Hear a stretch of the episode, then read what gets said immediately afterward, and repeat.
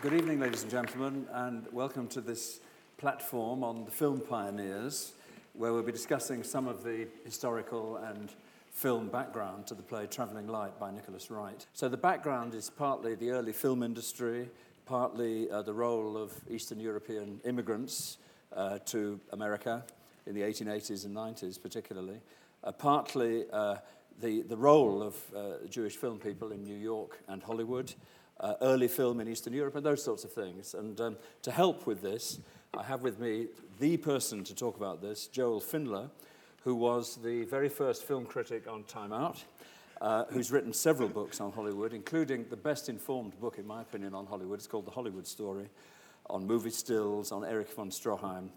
And he's currently researching and writing a large book on Jews in the film business. So he knows a great deal about this subject. The play takes place around about 1900, the turn of the 19th and 20th century. Was this a particularly significant time for emigration from Eastern Europe? Well, it's in an unnamed Eastern European country, probably Poland, Ukraine, part of Poland. Uh, but was it a particularly significant time, around about 1900, do you think? Uh, oh, yes, and, and certainly there's a combination of, of uh, uh special interests around this period because it's uh, not mentioned in the play, but they're all speaking what's called Yiddish, which is a very, uh, the Jewish language of the, what's called the Pale of Settlement, which is this large area of Eastern Europe, which overlaps Poland, a bit of Hungary, uh, Ukraine, uh, a bit of Russia. And in fact, uh, by this period, Yiddish had kind of emerged from the background. It's, it's a language which started thousands of years before.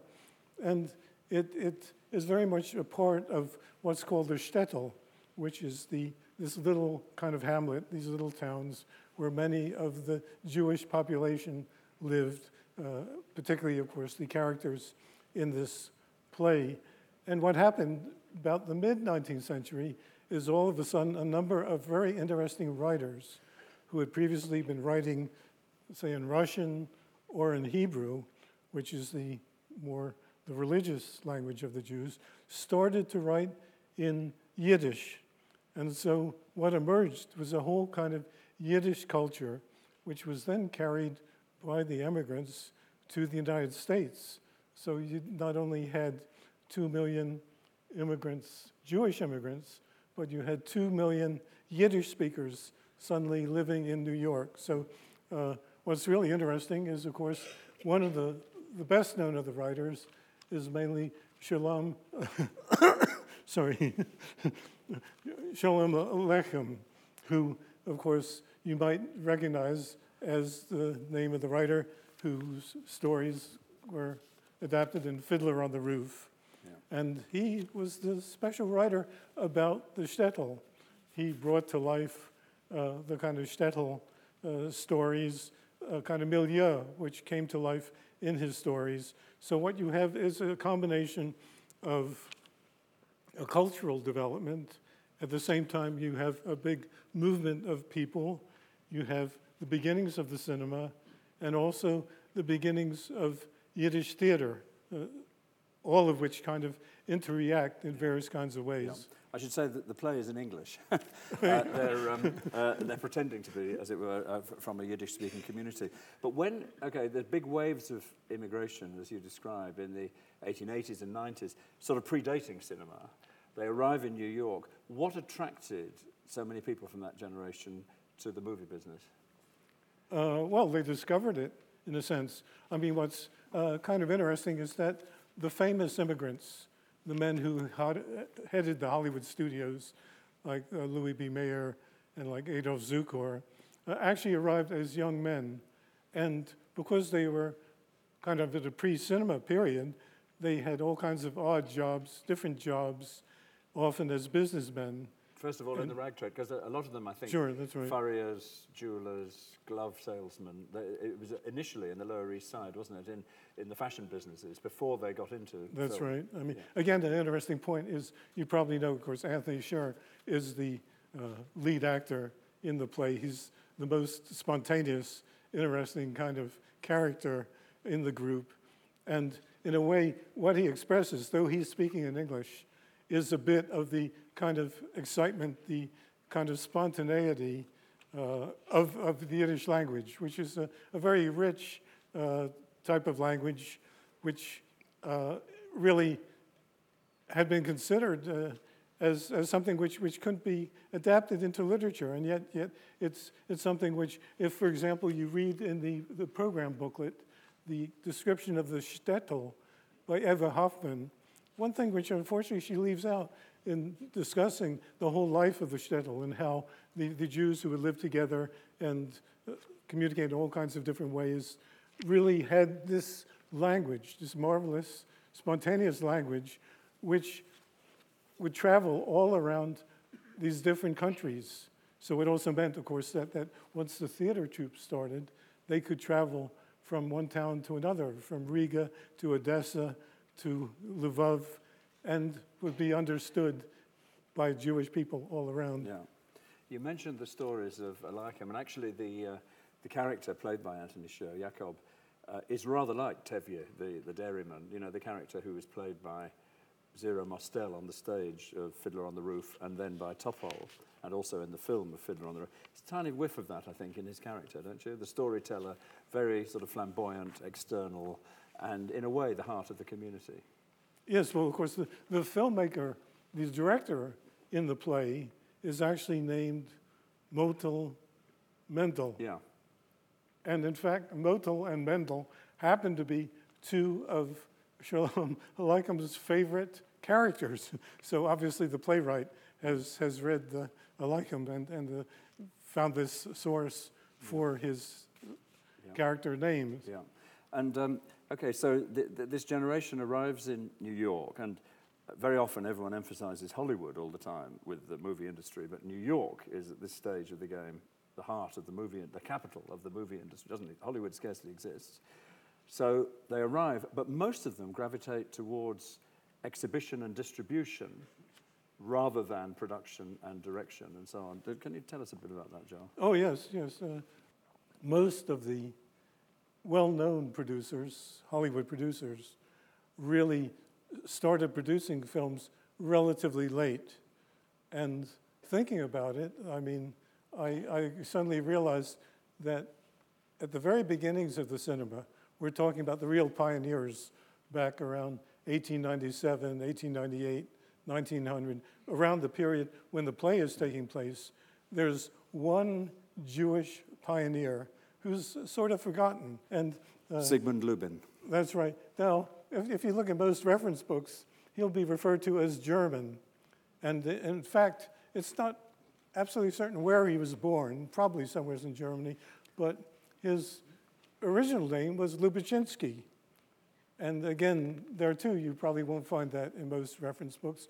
And it turns out that he's not really completely German, and that his parents are Polish. They come from Eastern Europe, they settled in Germany, and he's slightly exception in that he's a well educated man. So most of the moguls, what's interesting about them is that they were very uneducated and tough businessmen and people who fought their way up. But he was a, a practicing oculist, and he was a specialist on lenses and providing eyeglasses for people. And then he was uh, interested in photography and moved over to the cinema.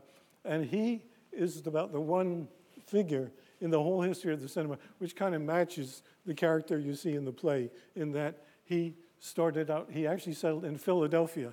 In fact, you can see his company is, it says clear as a bell.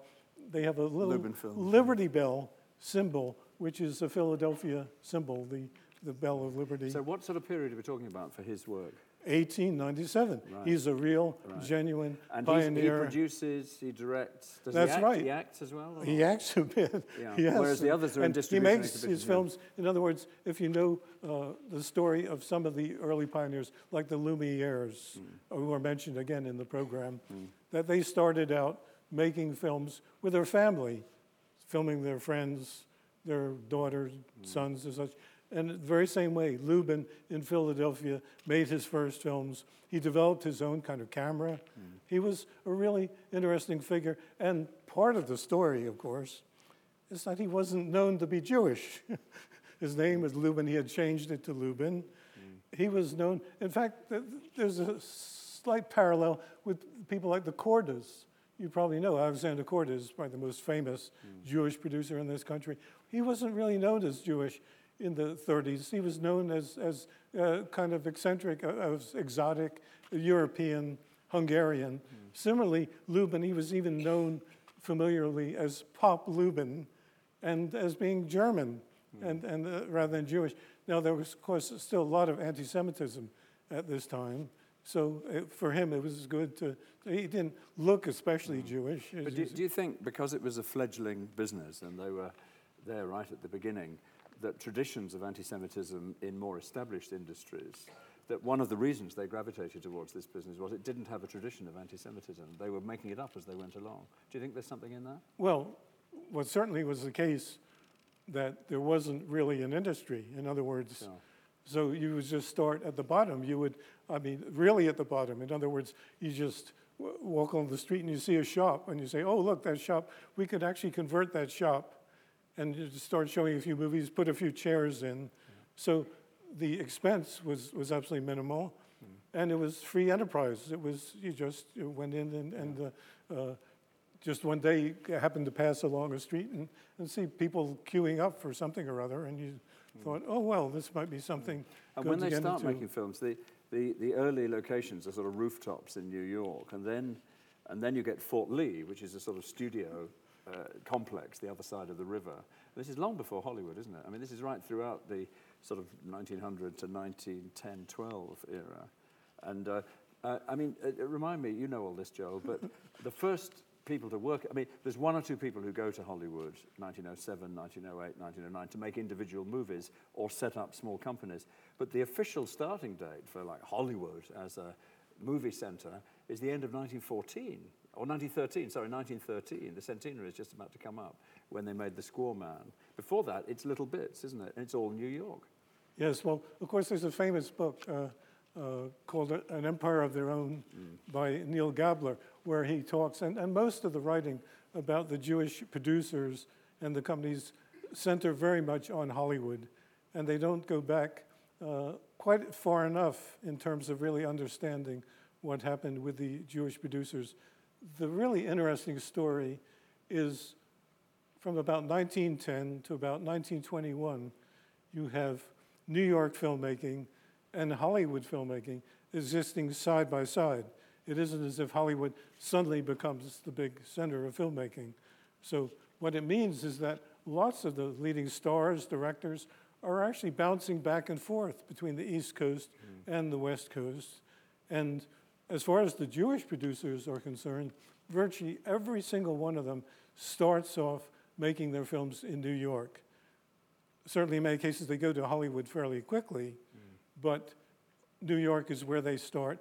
And even in the case of, of Cecil B. DeMille and Lasky, who go out to make The Squaw Man, late 1913, mm. and this is considered the beginning of, of real Hollywood. Mm. Well, in fact, the company was formed in New York. That's where they, they all met. They was, uh, of course, a lot of this is connected to the New York theater. Many of the early film actors were from the theater, the directors as well. And the financial centers. The real power of the companies always resided in New York. So, I mean, a, an obvious example is uh, a company like MGM, the very famous studio run by Louis B. B. Mayer.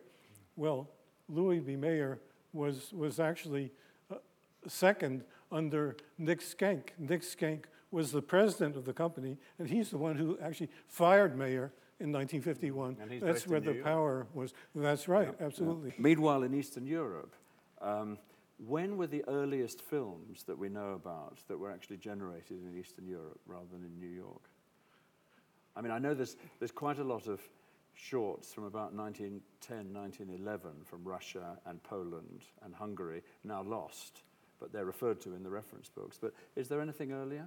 No, no, no, that's really. It's usually period. 19- In fact, 1910, in terms of the, the whole history of the cinema, uh, the period from about 1910, 1911 is when the cinema starts to spread all over the world. Yeah. So from that point on, the cameras are available and it's more easy to get the film stock and, and to uh, put together short films, uh, longer films. I mean, the, the real tragedy, of course, is that uh, you're probably not aware of the fact of how much of the cinema is totally lost, and especially uh, minority type films. There were many, many films made during the period from about 1912 to about 1920, and hardly a single one of them survives. Yeah. Uh, just because, again, what tends to survive is, is a commercial film, say from a bigger studio, where there'll be lots of prints. So they'll, you know, have a big star. They'll send a print to, to London, to New York, to uh, travel around. But if it's a little film, there may only be one print, may one or two prints ever, and these easily get lost, destroyed. The, the, the plot of um, Travelling Light, without giving it away, but one of the givens is that one of the Lumiere cinematograph machines, which is this very early machine, which is both a projector and a camera in one, finds its way to the shtetl in Eastern Europe in 1900. Is that possible? No. Okay. It's a, it's a metaphor. So, so we want to introduce you to some of the moguls who made the journey in the 1880s and 90s. So we've and already up running- discussed Lubin, Yeah, right? yeah. So now here's Adolph Zukor. He comes from Hungary. In fact, as I say, virtually all of them come from Eastern Europe. He came from Hungary quite early. He was about 19, uh, sorry, 18, 18, that's right. Yeah. And uh, so he, as a young man, he was only a teenager. So obviously, by the time he started to become involved in films, uh, about 1902, 1903, he was already in his 30s. He was a, quite an experienced furrier businessman. Yeah. And what was his company? Well, he was one of the founders of, of Paramount. Yeah, Originally, it was called Famous Players. Yeah. Uh, that's uh, another shot of Sam Goldwyn, who was an immigrant from Poland, came over, I think, about 1880, and uh, was a Glover, and was he was the business partnership of Lasky and DeMille. And he got involved in the film business quite late, actually, by their standards. Wasn't it about 1913 before he actually got involved? Oh yeah, oh well, all of them. The, that, the, the Lasky group, Yeah, all the end of 1913, they Right. formed this company, right. and that's Carl William. Is it? Oh, sorry, on you go. William Fox. Yeah. William Fox, uh, another immigrant uh, He came from, over as a baby. from Hungary. That's right, he was an immig- immigrant, nine months old, yeah. with his family, with his parents, and uh, settled in New York, and uh, was a, quite a powerful character. And of course, you, you still know his name carries on as 20th Century Fox. yeah. Carl Laemmle.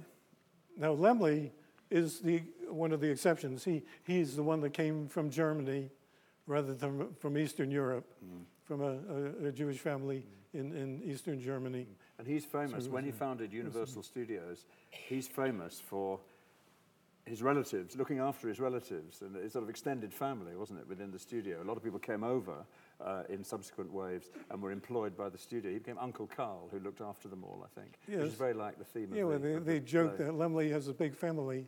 Yeah, yeah. The- The son-in-law also rises. Anyway, that's the... Sorry. Yep. Okay, this is the first of the, the three important Warner brothers. Yeah. This is Sam Warner, who is probably best remembered as the man who put together the jazz singer.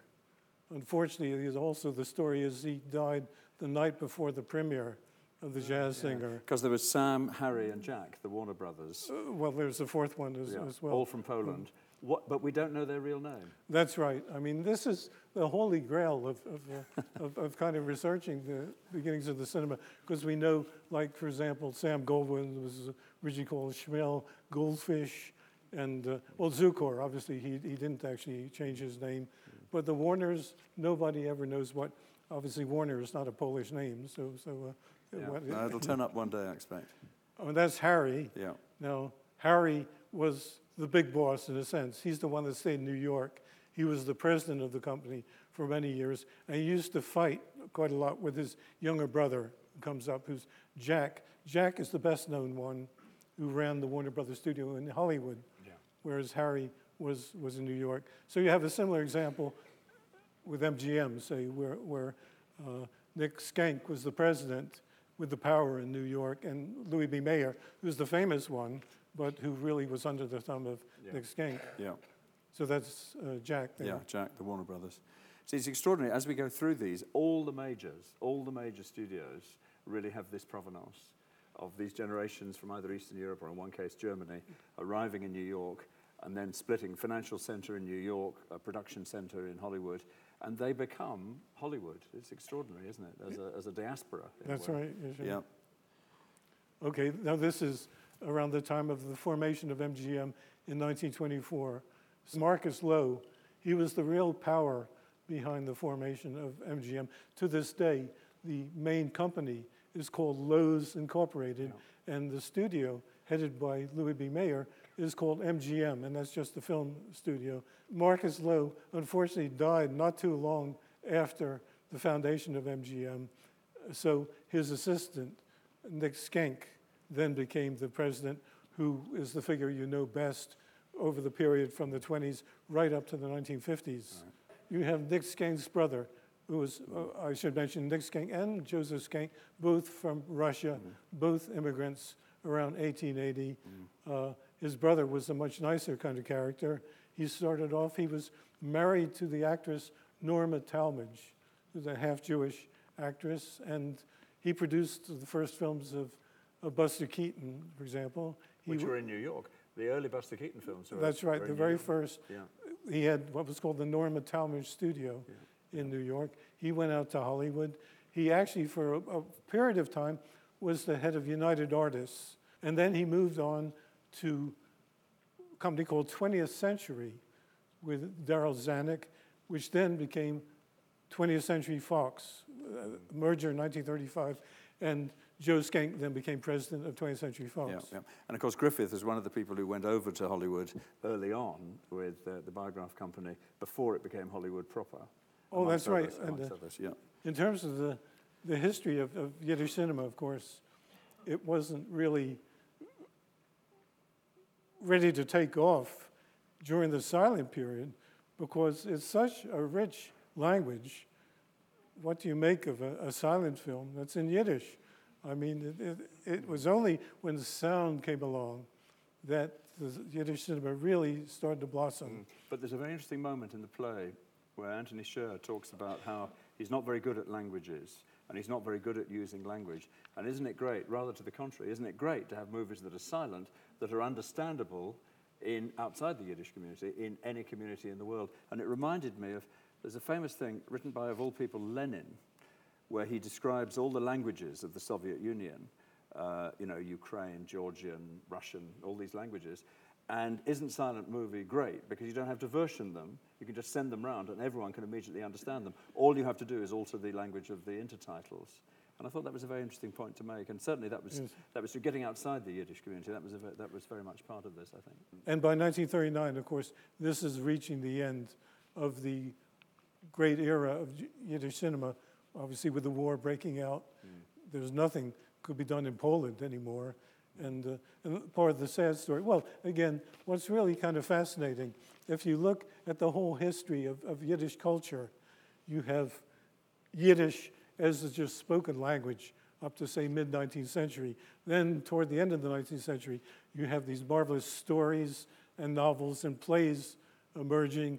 And then, in a way, the cinema is a kind of culmination of they're adapting some of the stories, they're adapting the in plays. the 20s and 30s. And then, of course, especially the late 30s, you have these films made in Poland, in the United States, and in Poland, of course. The tragedy is you're seeing films made with actors who were, a few years later, were killed in concentration camps, which were wiped out, and the whole Yiddish cinema was, was destroyed. So the films today are a remarkable kind of record of a period of the, the shtetls themselves, of the actors, of the language. And the Yiddish theatre tradition. That's Yeah. right. Okay. Well, thank you very much for coming this evening. Thank you, Joel, for all your information. And I hope you enjoyed the show. Thank you very much.